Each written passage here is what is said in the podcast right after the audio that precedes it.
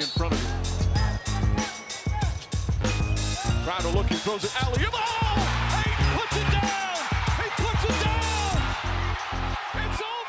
Welcome into the Just Basketball Show for Thursday, June 8th. I am Chris Manning. That is Brendon Kleen. If you haven't already, please subscribe and rate and review five stars only on your podcast platform of choice. Hit subscribe and hit that notification bell on YouTube as well. We want to thank Jake Stephens and Dillon Hiser as always for producing. And we'll we'll talk a little bit more about them later. But I want to shout out our friends at Homage. They send us some free swag, some free NBA, WNBA merch. I'm gonna open mine later in the show, but shout outs to our friend at Homage for sending us and the Just Baseball Boys a little care package. But Brendon, let's start with the most important thing we have Link today. in description. Link, Link, in oh yeah, yeah. There is a link in our description that if you click it, you buy something, and they have all kinds of new stuff all the time. Wax Pack Wednesdays are going on. Little money comes back to the just the just basketball crew. Support the homies. Do it. Brennan, game three. Denver is now up 2 1. And this was kind of a weird game. I, I think was how I kind of first look at it. It it, it lacked like a real rhythm, but I think the place to start is with the two best players on Denver's roster, who won Nikola Jokic, the two-time MVP, played 44 minutes, had 32, 21, and 10. One of the few players ever to do that. He's now done that three times in a playoff game. Historical stuff from him. And then Jamal Murray, 45 minutes, a team high 45 minutes, may I add, 34 points, 10 rebounds, 10 assists for Murray, 12 of 22 from the field, 3 6 from 3. Let's start with Jokic. He can do everything. This is like light work for him, it feels like. This is all time historical stuff from Jokic. This is all time, put it in his Hall of Fame resume write up, whatever. This this is on the Jokic case for his place on the pantheon. That that is what that this is the kind of performance that was.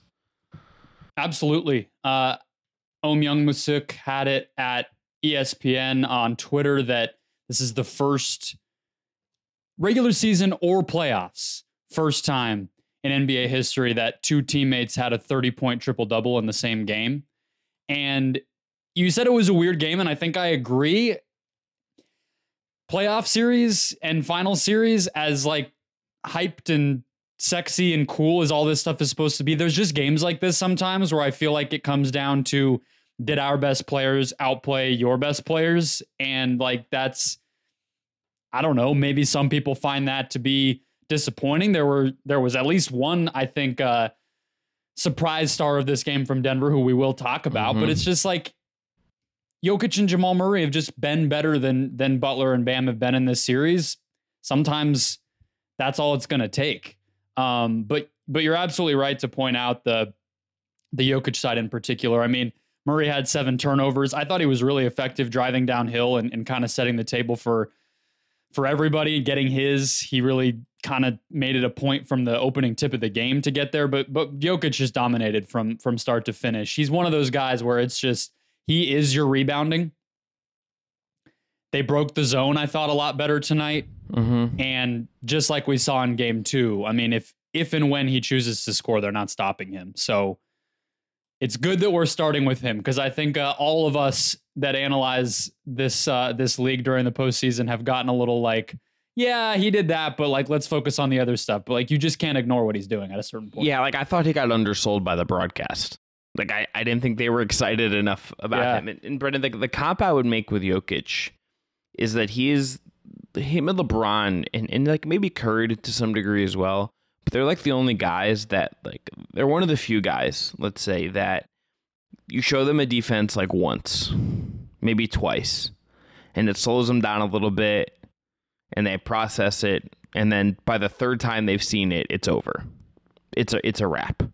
Jokic is obviously going to have times where he misses shots. The Heat's defense is really gritty. That team is is going to be competitive and in your face and make all of this stuff really hard. That is just what is going to happen.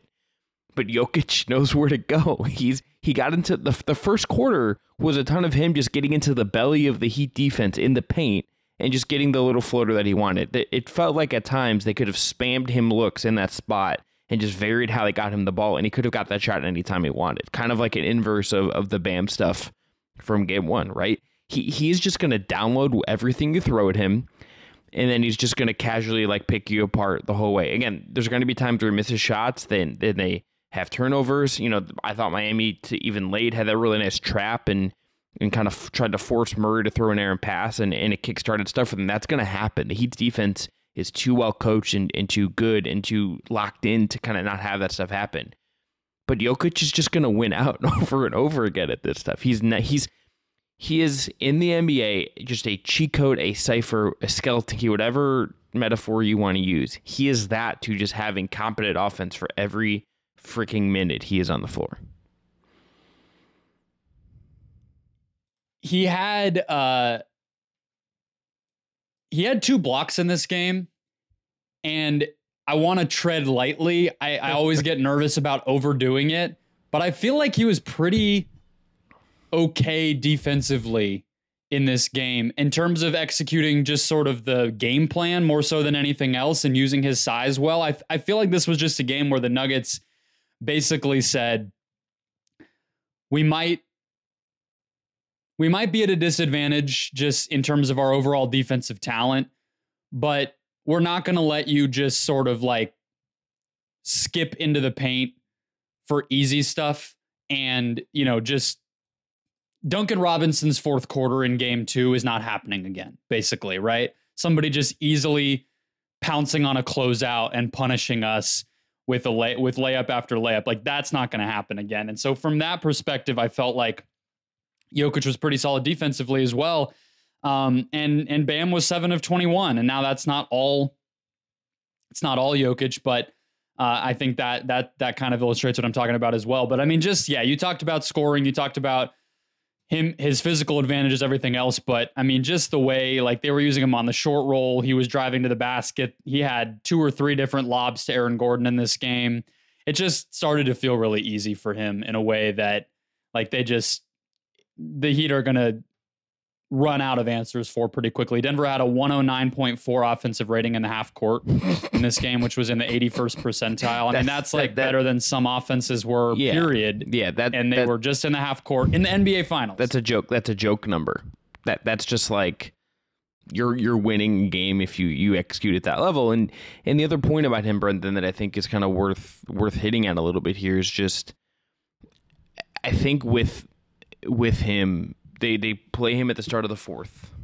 Normally that's when he sits. They matched him with Jimmy, and this was like the that that was the move to just say we're not Jimmy is not going to spur a comeback on us. Jimmy is not going to come at us and destroy us in that way, right? Like that was just not going to be a thing that happened in this game. And you saw, I think, at times like the fatigue that's in a little bit. It just does when you play that many minutes and you're that size and it's that competitive but he was like up for it until the end and he kept even when like there was a play where Bam got him he gets him back. Like it is he if the if this series tilts Miami's way again in some way like it's not gonna it's it's not gonna be something where it's because like they figured out Jokic. Like he is just like he's obviously maybe not gonna do this every night because what he did was historical and not like in a yeah. not in a like oh you just like hit the filters a certain way to say like this is the first time someone did it. This is like real history right? Shot 48.3% and had less than three turnovers? Yeah. Yeah no, not not like the you just hit like eight things on the on the stat head pages and figure it out. But this is like extra history he's maybe not going to do that every night but he's gonna fig he, he's got miami i think like like there's not like a smarter basketball people than us, like tactically wise, can maybe like explain other things. I don't think those exist. Come on. There's nobody smarter than you. yeah, I. well, I don't. I you know, that I appreciate you tuning our horn like that, but someone who's like looking at this in a purely like X's and O's standpoint could say, okay, here is three things Miami could do to vary the coverage and layers to fin, like, or on a second watch, we would pick that up. I don't think there's anything that Miami can do that he's not just going to like pick apart within a quarter. So Spo was right. Yeah. You hate Ramona Shelburne. No. That's what you're saying. No. Um, can, can, I mean, even like that Spo answer, you texted me about this, so I want to give you, you credit on this. that was clearly like I like do I love when coaches are unnecessarily curt with media? No, I think it's often kind of needless and stupid for people just doing their jobs. But that was clearly a coach that was trying to be like, I don't want to talk about the strategy because you figured out what we're trying to do.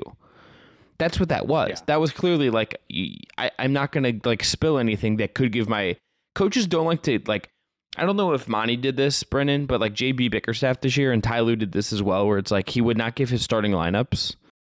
Like at his oh, yeah. it's no. just like okay, like they know who's going to start. Like you're, it's just like, and even if they don't, if you think they're not ready for the other guy who might start, right. also you're just being ridiculous. It's just like the uh, optics of like a half, like a, a, small advantage. Coaches just don't like to talk about that stuff, and I get it. These are highly competitive people, but it's like that's what that that's what that was. That was this yeah. is our one thing we think might work against Nikola, and like I'm not going to talk. About that. What I don't think it. Spo realized is uh, Jokic. Like it, it's not going to become bulletin board material. It's not going to be. Nah MJ making up something that Gary Payton said in the last dance that didn't ever even actually happen just to get angry. Jokic is like, do whatever. I'm I'm gonna just dominate you guys you, uh, can, completely. Can I can I ask you a philosophical? Let me ask you a philosophical Jokic question before we talk about Murray.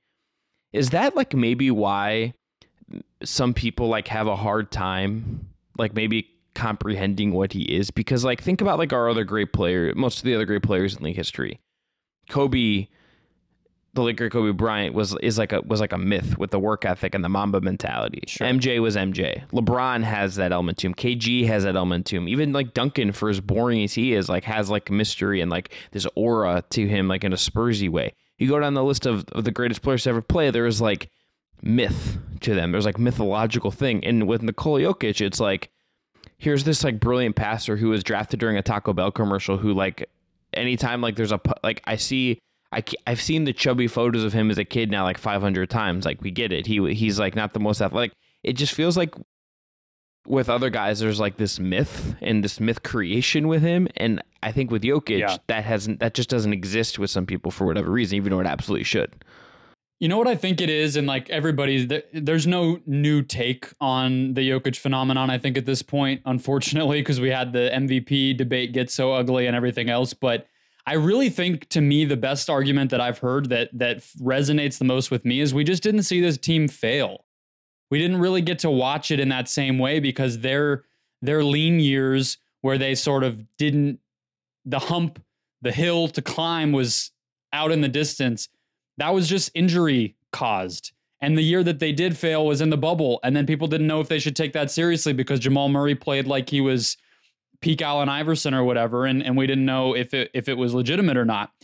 Now they're just sort of peaking because they put the roster together, they figured some things out. Jokic got a lot better as a scorer, and now here they are. I think that's sort of what it is with with Jokic in particular, but this team in general, where it's just like usually we kind of get those.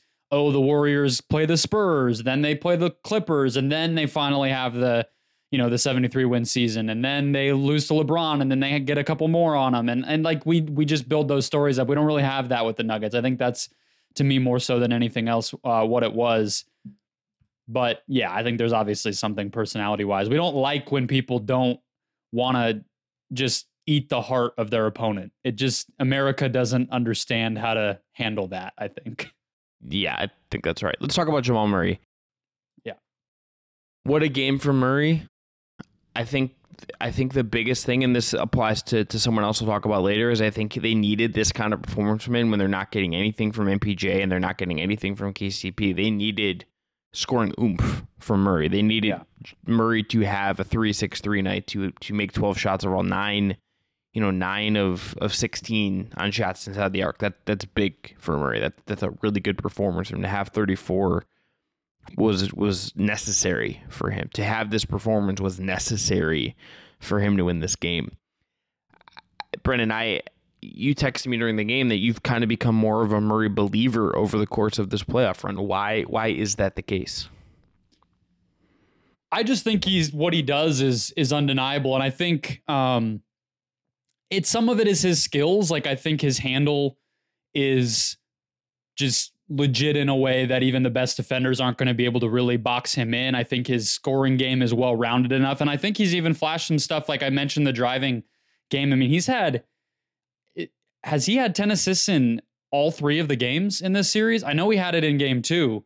Um, and that part of his game wasn't always there. I think we always knew he was a two level scorer. Like he could get to his jumper from two or three point range. He was a good finisher because he's big, but that wasn't fully his game. He busted out some floaters. I think the first two buckets he hit tonight were floaters. Um, so it's just it's it's appreciating the skill, but I think really maybe more than anything else, a game like this highlights that he can do what he does independently of Jokic. And I think we almost do him a disservice by always talking about the two man game and always talking about him as sort of the Robin to Jokic's Batman. Like I know I always do the thing of comparing it to Stoudemire, but I think that's kind of the best comp we have with Nash being this unselfish MVP and then Stoud- Stoudemire being his co-pilot where he was really just thought of as just a scorer. And to me, Murray's better than that. I think um, maybe not as like athletically dominant, like what Amare did, just freakishly was Does, not does he- replicable. but do we think he bays in wine? Yeah, I, I don't I don't know about personality wise if I'm uh, if I'm willing to to get behind some of the more uh, peculiar out there stat uh, tendencies that that that that gentleman had, but but no, I think that's what it is. Like tonight, he just I mean, we talked a lot about after game two. Just if he comes into a game three or any game in this series with more of an approach of like it's to be hard, I'm to have to create for myself and my teammates out of thin air a little bit more that that would go a long way and i thought he did that tonight. Like he had a 24% usage rate in in game 2 i would think tonight it was significantly higher than that. Considering 7 turnovers and 22 shot attempts like he must have had a usage over 30 cleaning the glass doesn't have it yet but i mean even that i think signifies that he was able to put that much on his own shoulders and then execute it Yeah, and I, and again, I, I think for him to kind of fill gaps in the way speaks really high speaks really well of him, considering that Denver the last couple games has just gotten nothing from their other scoring outlets. And as much as this was like the Jokic game, and that's that's story number one, I think to us. Story one A is Murray. Like it, it is Murray like stepping up in kind of a kind of traditional superstar way, right? Like a, a, a, game like this where you have 45 and you have, and you, for, excuse me, play 45 minutes, you only sit three minutes, you play, score 34 in a road game after you had kind of a disappointing kind of bad loss at home. That's, that's like the stuff that when we scribble in notes about a team that wins a title, that's like the kind of performance that gets you to the team that wins the title. That's like the kind of thing where it's like, we don't need like I, I'm curious to usage rate as well from like the for the game context. But when we think about like the the story of the Denver Nuggets maybe winning the series, that's just the kind of thing you need one of your best players to do. Like that is a cliche kind of basic thing, but it's like you need Jamal Murray to to play 45 minutes and to step into a scoring role. And even though he had seven turnovers, still have 10 assists and be kind of the shepherd of everything they're doing. I mean, Jokic had 32, he had the 10 assists. You'd like, I think, for game four, if there are like if there's an a quote unquote adjustment, it's like it, you just need a little more juice from from guys not named Jokic and Murray to kind of maybe pick up that second road win and give yourself a chance to close this out at home and and give your put yourself in a real commanding you know position in the series. Yeah. But for Murray to bridge you to get to afford to have that opportunity speaks so well to what he has been and, and what he's kind of showing he is in this moment. Yeah, I want to ask you about the defense. If you think this was more of a, a strong Denver defensive game or more of Miami just missing and and not being as crisp as they maybe have been. But the last thing on Murray that I had to ask you, because we've also used the Kyrie comp a lot as we've talked about Jamal. How far off was a game like this from like not peak Kyrie? Because I think that's you know up there in NBA history, uh, frankly, but like the median Kyrie game. This feels like it can compete with anything we saw Kyrie do in those Cleveland years. What we saw from Jamal tonight. It's more physical, I think, is the difference. I think Kyrie had at that era of Kyrie, and even like now, but it's just like it, it feels different now. Like I, I think for a variety of reasons. Um, Kyrie was like, it almost felt like he had like four set, like two sets of hands he was playing with at times because he could just like, he was just getting off shots that I don't always know how he was like creating the space to get them off. And it wasn't like a physicality thing. Um, J.R. Smith was just on Old Man and the Three, and he there's a clip that they put on their Instagram that kind of explained it, and like the look on J.R.'s face of just being in awe of like Kyrie and what he was doing, and it felt like at times like LeBron wasn't on. He's like it felt like LeBron wasn't on the court. It was just like Kyrie like controlling Yeah. the whole show.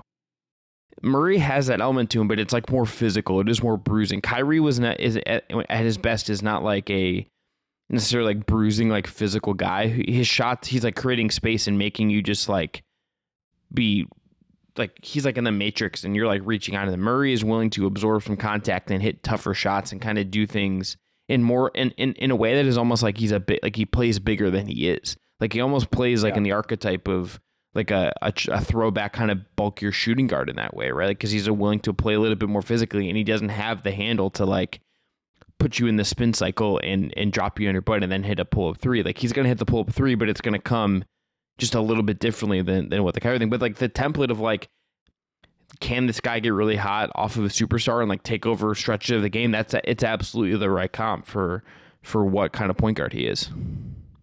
I just think it's cool too when part of kind of their their background or like the way that they came up as basketball players feels pretty similar to me just in that they were guys where they both were kind of like end all be all shot creating guards when they were coming up. And then they get placed in this weird time warp situation where all of a sudden they're the co-pilot to this generational playmaker. But like they were both from from blue blood colleges where they were expected to maybe be the number one and they both kind of have to adjust. So uh, i think it's it's a it's an interesting comp. But what do you think about denver's defense? Do you feel like because i saw a lot of people being you know this is the best two-way performance we've seen from the nuggets all playoffs and like this and that a lot of praise. I thought it was not good to start the game but obviously they only allowed 94 points and the Nuggets 102 offensive rating for them tonight, and uh, you know 11 of 35 from deep, all that stuff. But also only four turnovers for the Heat. So I mean, it's always going to be on a spectrum. But where do you feel like where were we between Heat just sucking versus the Nuggets like putting the clamps on? I, you know, the Heat did not shoot like a historically good percentage from three. Like maybe there's just like I mean they're not gonna they didn't shoot 17 to 35 again. So like Yeah. maybe that's just some variance. That's how this works. But I also think Denver did defend the three better. They felt just a little more keyed in. They felt like the closeouts were tighter. The the play. We're gonna talk about Christian Braun. Um, what's Christian Brown? It, let's just get. I gotta. It's okay, it's Brown. I just I see Brown and I turn into Mark J. You don't hear Jeff Van Gundy talk about it I- enough during the I broadcast. do, but you can't Mar- leave it alone. Mark Jackson just like seeps into my brain. So Christian, like what Christian Braun does defensively in this game is just like like what he's doing. Watch him defend Duncan Robinson, and it's like that's like kind of everyone's just kind of in the face of the Miami shooters. They're not giving them space. That was clearly like a point after the first quarter, and probably in the scouting report, I would imagine that it's like we're gonna not uh, like we're gonna make this harder on them. They allowed fewer threes. They defended the three better. The Heat did not shoot like a historically good percentage and like kind of tilt the math advantage in that way. Um, I, certainly some of that is just like maybe the Heat just like had a bad shooting. Like Gabe Vincent was one of six, Max Strus was one of four. Um, you know Kevin Love, you get you got two from Kevin Love. You know Duncan Robinson's three of six. Like you got two of five from Martin, so it's not even like it's just like maybe like one or two more go in, and this this is a little bit different. But I do think Denver had like a the last three quarters had a better performance, and like the numbers do reflect that. So like their offensive rating for this game was 102.2. That's like an anemic offense. That speaks really well to Denver's defense. And their half court offense, Miami was 88.8 in the half court. That's in the bottom like quarter of, of performances. So Yeah. I, I I feel pretty good. I would feel very good if I'm Denver about how I performed offensively. Even if there's just some, hey, they missed some open shots. I think the the I think the defense was better. Yeah, I think they made them feel them. I think they contested shots better. I mean, honestly, I feel like the di- the the difference between Miami in game 1 to game 2 felt pretty similar to what we just saw the difference be between Denver in game 2 to game 3. It's sometimes as as simple as like can you be more physical? Can you contest shots better? Can you be just in their face a little bit more? I mean, these are two great teams. That's why they're in the finals. It's not going to be that, you know, all of a sudden some new wrinkle comes out or one team just looks like a complete completely new unit. I thought Jeff Green didn't play super well on defense tonight. I thought Michael Porter Jr. still didn't play super well on defense tonight, but uh, maybe we can just transition to Christian Braun here. I think Gordon played better. And I think playing Brown and Brown more, sometimes even just that's enough, right? Like you just play the better guys defensively, it's going to look a lot better. Less Michael Porter Jr. tends to have a better outcome with uh, the defense. Pretty clear correlation there, even though MPJ has gotten better. So this is just the Christian Braun game. It felt like game two was going to be it. Now we got it. This guy was confident as hell. He's like bodying Jimmy Butler on drives to the basket. You mentioned he's guarding Duncan Robinson around screens. He's got a breakaway steal, two offensive rebounds. Uh, we love a white role player off the bench in the NBA, and uh, this guy delivered. He gave us his moment. When Brennan, when you look at Game Four, because we're not, we're not really going to do too much kind of adjustments. We kind of think kind of the series feels kind of settled. Is there anything that you would do for Miami to maybe try to generate different looks? I, I, mean, I feel like maybe the answer is just like Tyler Herro did not play in Game Three, as kind of was initially reported coming into the series. I don't know if he plays in Game Four, like what that looks like. That just kind of getting him would would probably be helpful just from a shot creation and, and shot making standpoint. But like that feels like kind of the only thing. The one that I would key in on for from this game, uh, personally, is is Gabe Vincent. Zero assists, two of ten from the field. I honestly like thinking through. It didn't feel that ugly in real time to me, and I, I I'm I, I don't think I remember his only three came catch and shoot in the left corner off of a Max Strus pass in the pick and roll. And so Gabe Vincent didn't have a single pull up three in this game, which had been a real weapon for them. And he was just bad all overall. So that would be one if they can get some things figured out. I feel like the fact that Lowry had a good game and Vincent didn't makes me feel like the it's not so much a Nuggets kind of solving the the point guard pick and roll stuff. It's really just Vincent playing poorly. So that could bounce back. He's a big scorer. Uh, he uh, seems to be a real pain in the ass as well. So, you know, maybe they can draw some more fouls on threes. That helped them a lot in game two. Uh, maybe get back into that that that bag. Talk to some refs, see if there's any paying off that can be done.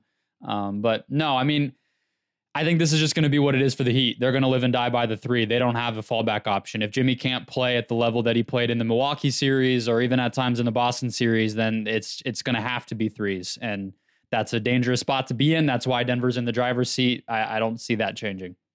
Let's move on to Christian Braun of the law firm Brown and Brown. Brennan, he's been Denver's. Let me put it. Let me frame it this way. Instead of saying he is ex best, he has been significantly better than KCP and MPJ in this series. Yeah, I mean, you definitely would have to say that coming off of a pretty solid game too, and then this game he definitely was. Um, I think that the Heat. So not, I, I did my praise. I did. We love our white role player in the NBA stuff, but like, I do think that to pour a little bit of water on it, like the Heat will start guarding him, sure, as if he's a question mark to shoot, right? They will start guarding him as if we're going to ignore you and make you make shots and that could change things. But all it takes is one game like this and you get a win and that's all I mean that's what the finals are about. It doesn't really matter if the next game goes differently cuz they just won this one on the road. Here's what I'll say though. I think with with Braun I think with Braun, what it, what we're seeing is is a guy that has been has been empowered somewhat by his situation. Like you know, maybe he didn't play as much as a regular season as would have liked, but this is a rookie who obviously, you know, he wasn't a one and done guy, so a little bit older, so maybe that contributes to this. I I, I don't know.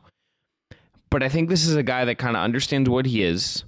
He understands what his role is as a rookie and is also being like empowered to go out there new and he's playing with confidence that like I think only can come if your coaching staff, your organization does have your back.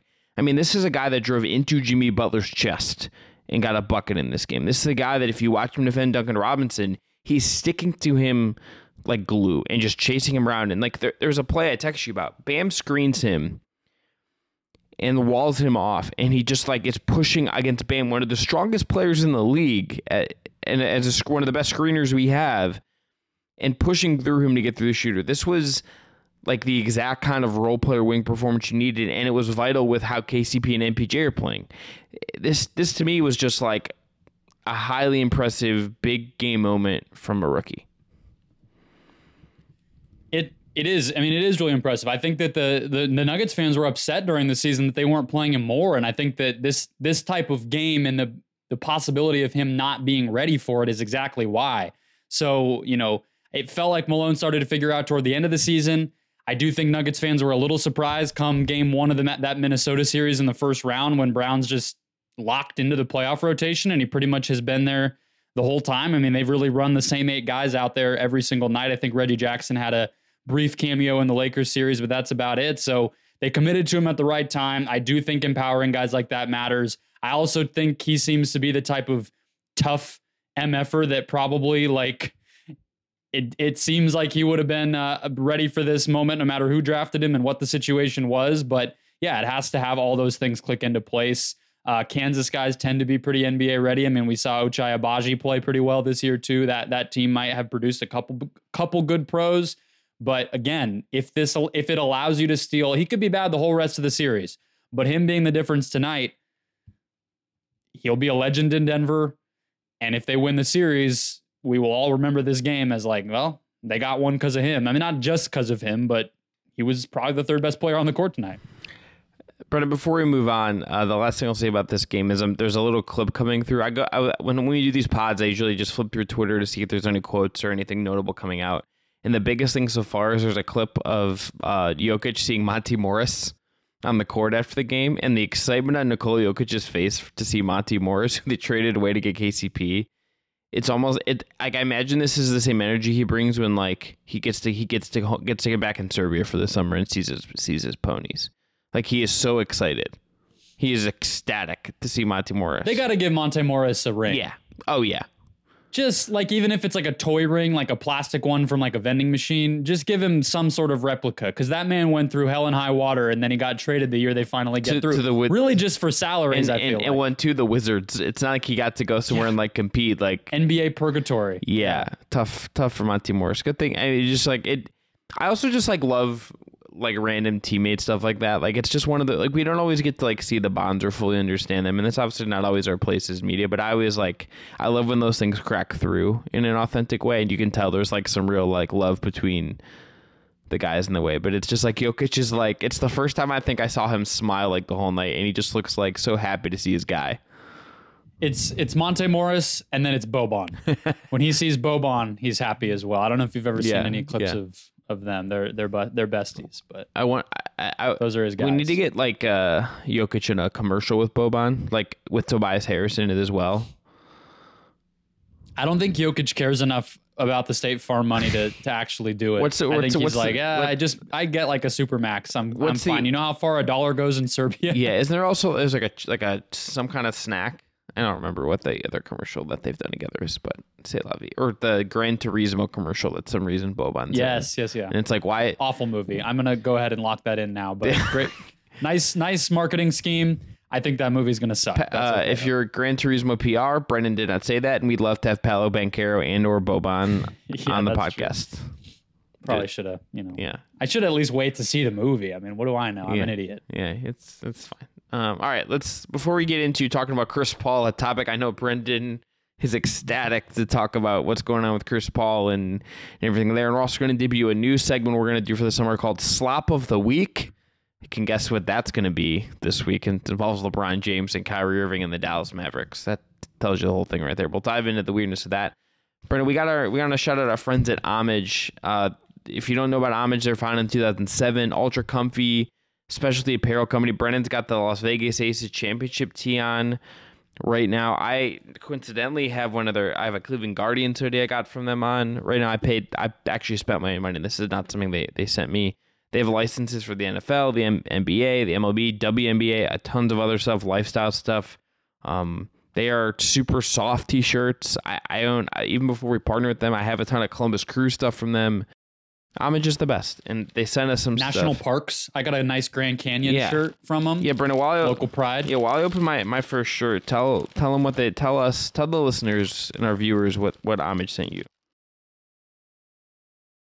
So we really lucked out with the way the Game Seven of the Eastern Conference Finals went because uh, Chris and I both were very thrilled about their Jimmy Butler tee, and uh, you know, sporting a a lasso Jimmy Butler, just like country cowboy man Jimmy shirt. And uh, luckily they made it to the finals. Um, so that that really helped us out. This is my Las Vegas Aces 2022 WNBA champion shirt, and then the Grand Canyon one, as uh, as formerly mentioned. They're all so freaking soft. yeah. They're so comfy. Yeah. So I got New York Liberty shirt. We're in the Super Team era. I do have a Cleveland Rocker shirt from them that I that I bought. Uh, The vintage stuff is the the, best. vintage stuff's the best. But I got. I'm in my you know the super. We got the Super Team era and the W right now. Got my Liberty tee. We'll be wearing that when I'm at Liberty Aces in August when I'm in when I'm in New York. Um, and then the other the other thing I got two other things here. Number one, we got here's the aforementioned Jimmy Butler tee.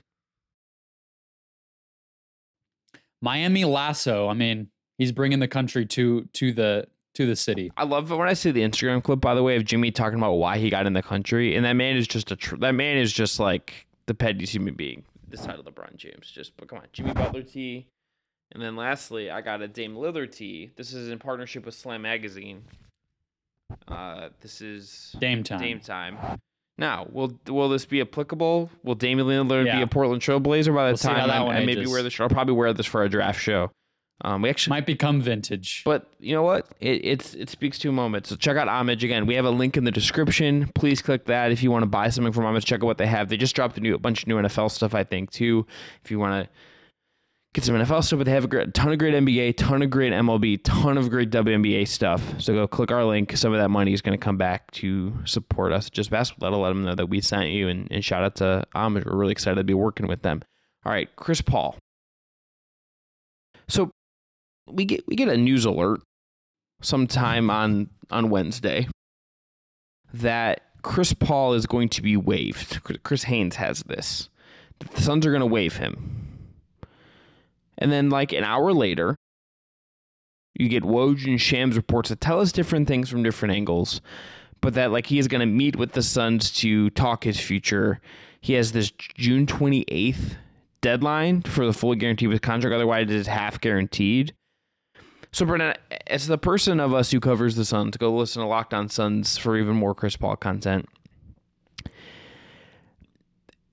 Talk us through this. Like, what what is going on here from a, uh from a Suns team building perspective? I think that's like the, the our prism in here is is my. It, we'll talk about the Chris Paul fall, like kind of where he's at, but from a Suns team building perspective, what's going on here? They had him opt out of his contract after the 2021 finals. And we were kind of headed to this moment from that point on.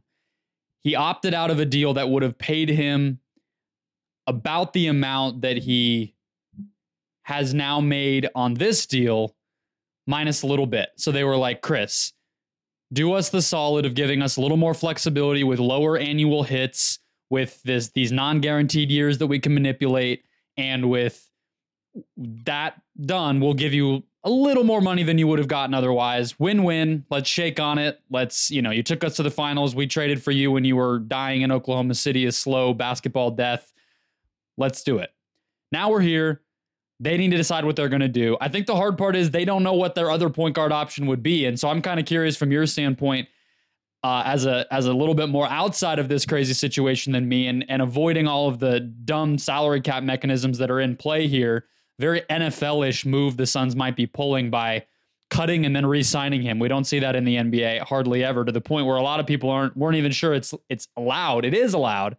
But if they don't sign Chris Paul as we're talking about the Suns team building, I don't know what else they do. Um, because it's not like they have they're not getting cap space. They have Devin Booker and Kevin Durant on their team making 40, 50 million dollars. This is not a situation of, oh, let's cut him and then we'll go sign uh Fred VanVleet on a big, you know, $100 million offer. That's not in the cards. It's basically this, or you try to get somebody for any mid level exception or minimum or whatever you can scrounge together under the couch cushions and under the bed sheets from your, you know, spare change that Matt Ishbia might have laying around. This is not. This is not shopping in the the luxury section of the dealership. So what what do you think that they would do if they did actually just say we're done with Chris Paul? I just I don't think financially like it makes sense from like a real competitive standpoint to just like do that is where I kind of come down on it. With where I understand some of this apron stuff doesn't kick in for a year. But you have Kevin Durant, who you just gave up everything for, right? and you have Devin Booker, who's in his prime, I think the best shooting guard in the league. You have those two guys. You have an owner who clearly like wants to compete for for big things. They just brought in Frank Vogel. I, I don't think this is an organization that and in a uh, and with players, frankly, and a coach who are gonna just be cool with like, okay, we can like process this for a little bit and take time. Like I, I don't understand like what just like eating eighteen million dollars really doesn't. I don't think they can just like let him go for nothing in that way. It, it would make no sense to me aside from like we need to just do this standpoint. Like there's no like logic to me to just be like, hey, Chris Paul, like here's your eighteen million dollars. Thanks for thanks for the memories. Like what what does that help you? That doesn't help them get better when they need to be winning right now. So they're in a weird spot where I don't think they can pay him 31 million because he gets hurt every he's year. Not, he look here, here's the reality. Chris Paul is a legend. He's the point guard. He is not a $31 million player at this point in his career. He's just not. And that that happens when you turn 30, when you get to your late 30s. You've been playing professional basketball yeah. as long as you have, and you have a history of injuries that are starting to mount up. That is just that is just the reality. And that like that's not yeah. a slight on Chris Paul. It's just like that it's called aging, man. This is where we're at. Yeah. So they can't do that, right? They can't pay him $31 million. It wouldn't make sense uh, for some of the reasons you laid out.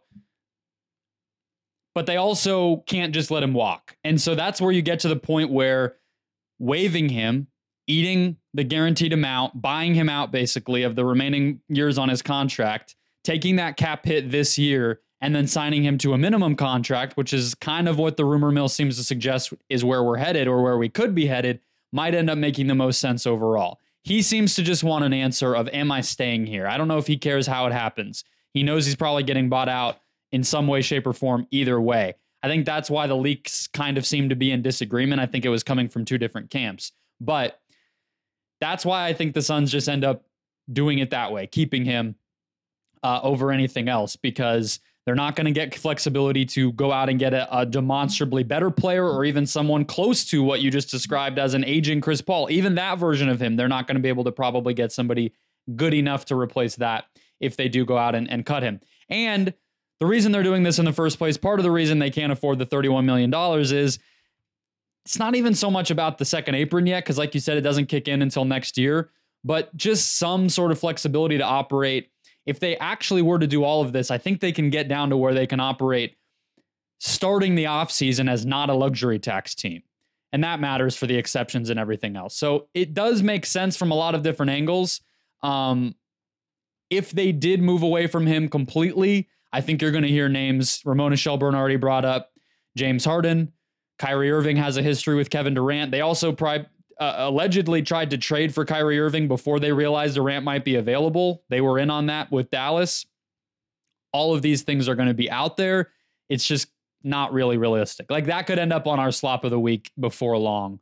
If it's like Kyrie Irving may take the mid level exception to come to Phoenix, it's just ridiculous. Like you can't plan on something like that.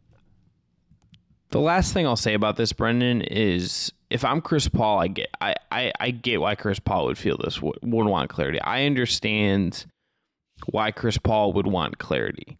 Chris Paul Where would you want him to go if he doesn't stay in Phoenix?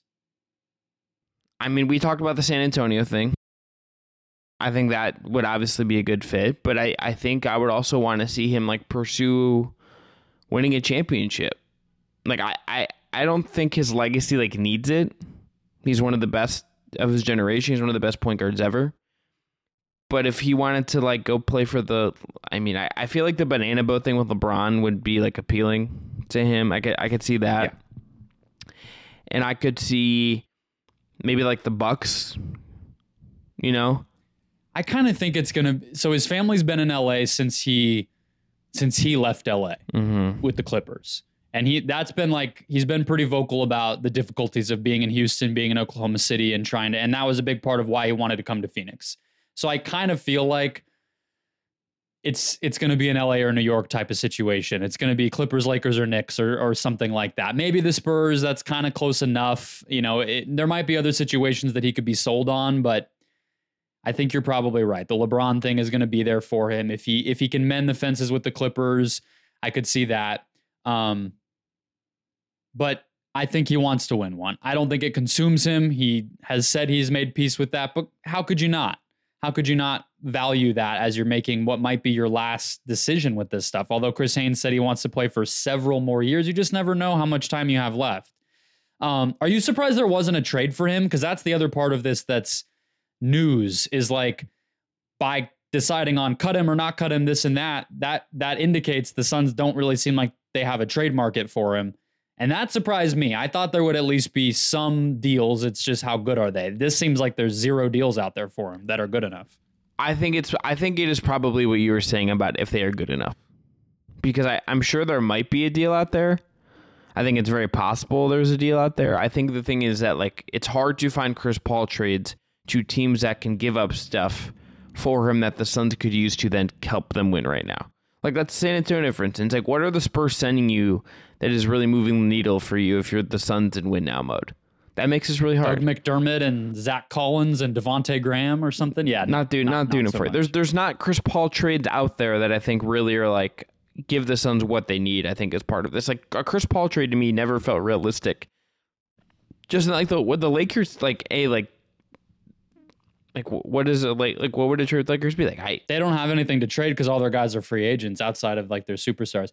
The one that I thought might have made sense was something like Eric Gordon and Robert Covington from the Clippers. Yeah, because they they could shed salary, they could get two guys into one guy, and and clean up some of their like X. They have too much depth, but again, if you know that the Suns kind of are up against it with the need to figure out if they're even going to keep him, then why are you going to be in a hurry to give anything up if you could just kind of wait it out? And I think they almost screwed themselves with this looming deadline that everybody sort of knew they were going to have to play their hand at some point. Then it's like, well, why are we going to call you with this Godfather offer when there's no need for us to do that? We could just sign him for a minimum when it's all said and done. So I think he's coming back to Phoenix. If not, I would probably say like the Clippers would be my number two.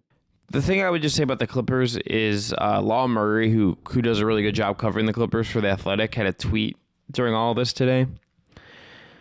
I'm just going to read it real quick. When Russell Westbrook was going through his Lakers tribulations, it's a good word, tribulations. That's my commentary there. The support he had from the Clippers locker room was quite widespread, both before and during his Utah Jazz purgatory.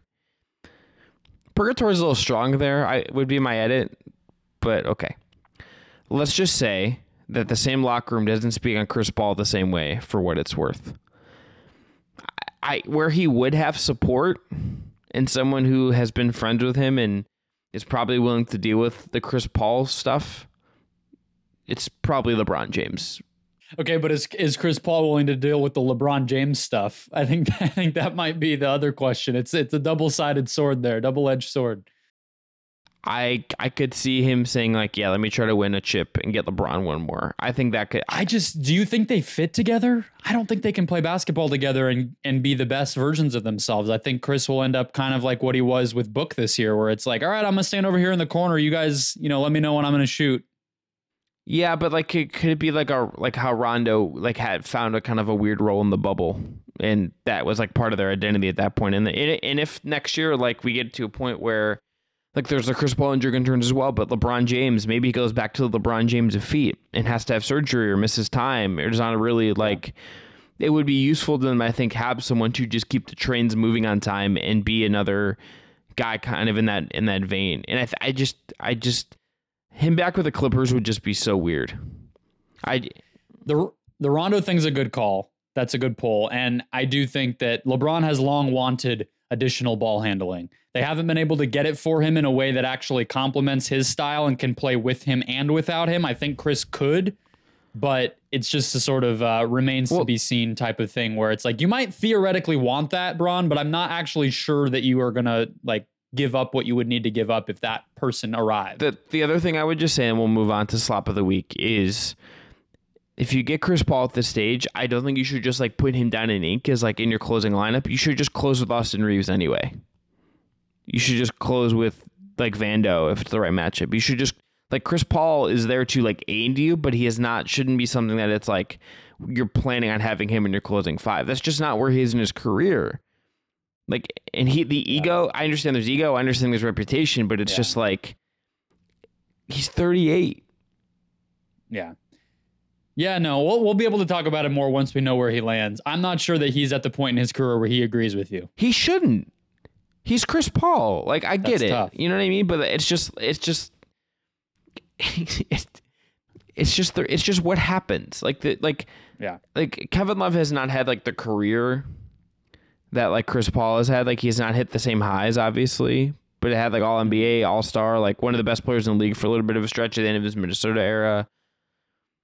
Like when you get to a certain point, even if you start in the finals, you're playing 16 minutes and you're not closing. Or you're Jeff Green, right? Yeah, Yeah. exactly. Similar thing. 17 minutes and, and you're yeah. you're a minus one. You're out there for four points, one assist, and Yeah. a minus one. Look, I understand that Chris Paul has like his his resume is like a whole other level, but it's it. I think you're right. That's where he needs to be. I just think it's going to be a, a big adjustment for him to come to peace and come to terms with that if and when it happens. if but if it ha- we're talking about LeBron already. We're we're getting to the slot. All right, we can let's we can taste it. Think. let's slop of the week. All right, so let's go to the slop of the week. So basically, what this is going to be when we do this is that we're gonna eh, we're in like peak rumor nonsense season. We will be that way for the next several weeks, and then it'll kick up again with trades in the regular season. So when it's like peak rumor mongering season, we're gonna pick out a, a rumor, a news nugget, and I'm putting news in quotes here. Just just something out in the basketball ether that is just so sloppy, so goofy, so out there that you just can't take your eyes off it. As as outrageous as it seems. And it feels right, Brendon, that this week it comes with Kyrie Irving, who per Chris Haynes wanted the Da- wants the Dallas Mavericks to trade for LeBron James. This is not the Lakers get LeBron wants the Lakers to get Kyrie. This is no Kyrie Irving, who is a free agent, wants the Dallas Mavericks to trade for LeBron James.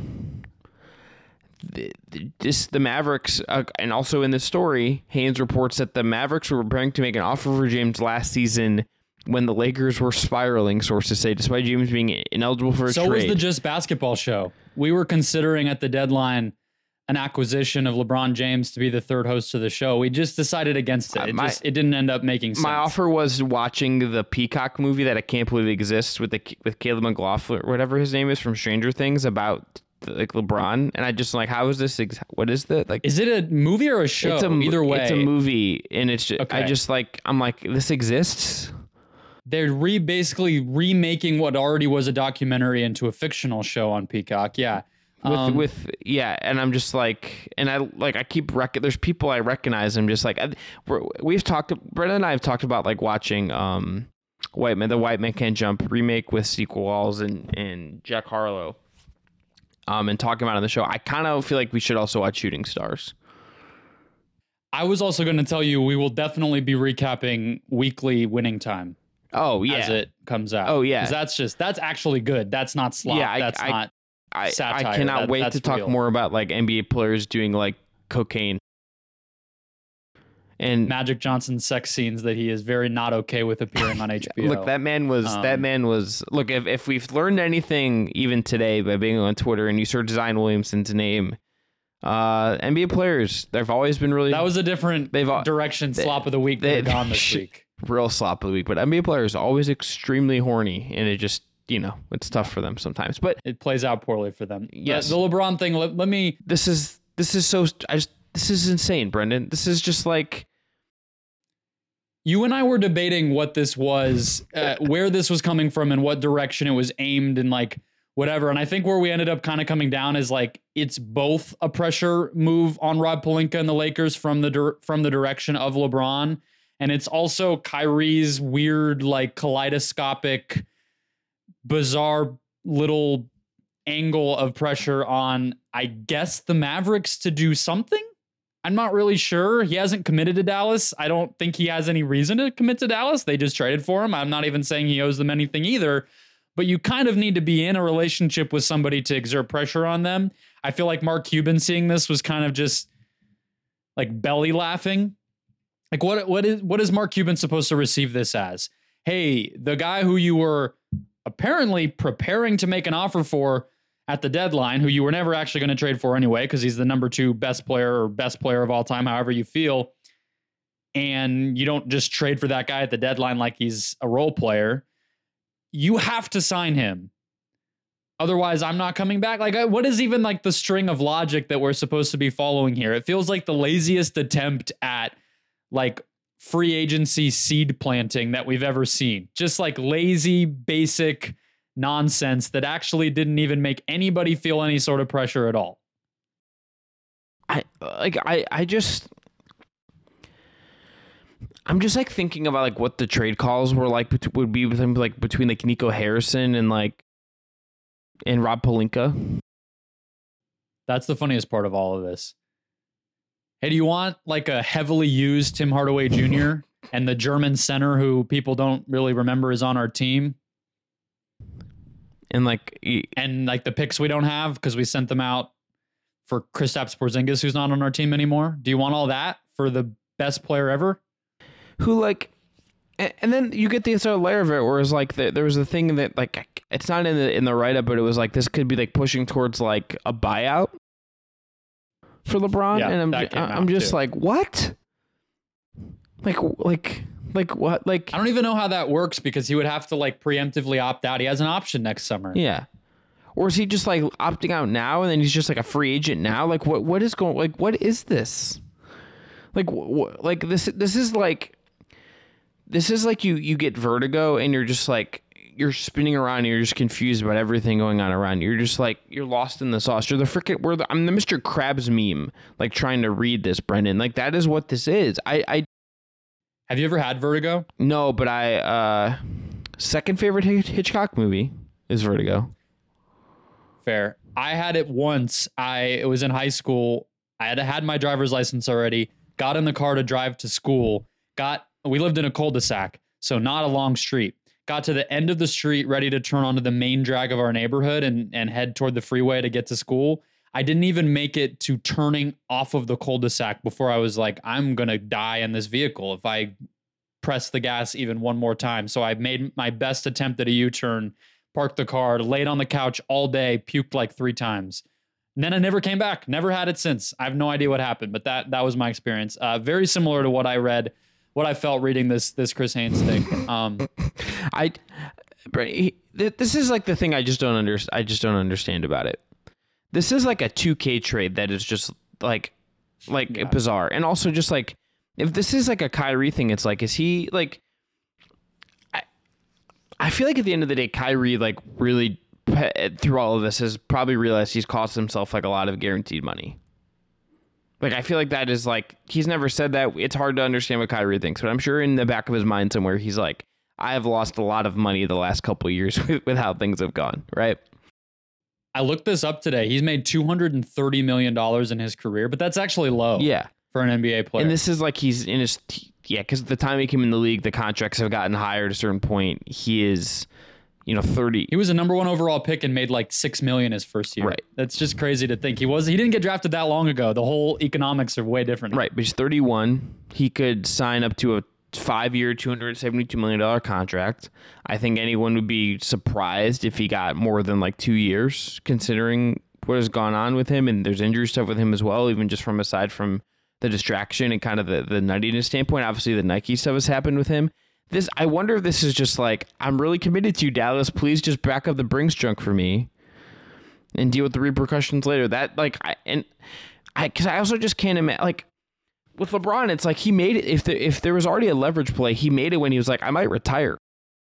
Like that's what I was gonna say. Oh, what happened to the retirement? Yeah. How's he supposed to play for the Mavericks if he's out of the league now? He's done like I, I viewed that in a in a human way to some degree, but also like it's LeBron, so like there's always going to be a little bit of like, are we sure that this isn't just like a play for for leverage and attention or whatever? Like I get that cynicism. I, I, I, I my brain, Brendon. I think we're gonna get a weird NBA summer. Like I really think we're gonna get some stuff that's just gonna make us like like we're gonna just have some pods where I think you and I are just a little bit flabbergasted. I feel like that's where we're headed. Just catching our breath. Yeah, particularly yeah. like whatever James Harden's contract looks like. I feel like I'm just gonna be like, are we are we sure? Are we sure that James Harden yeah. at going into his late 30s is worth like all this money and and whatever. But Not to mention the the slop we didn't even get to, which easily could have taken the place of this, where Damian Lillard just went on a podcast and he's like, "Yeah, probably the Heat." I love Bam and he smile. Oh my, g- yeah. Um, boy, boy.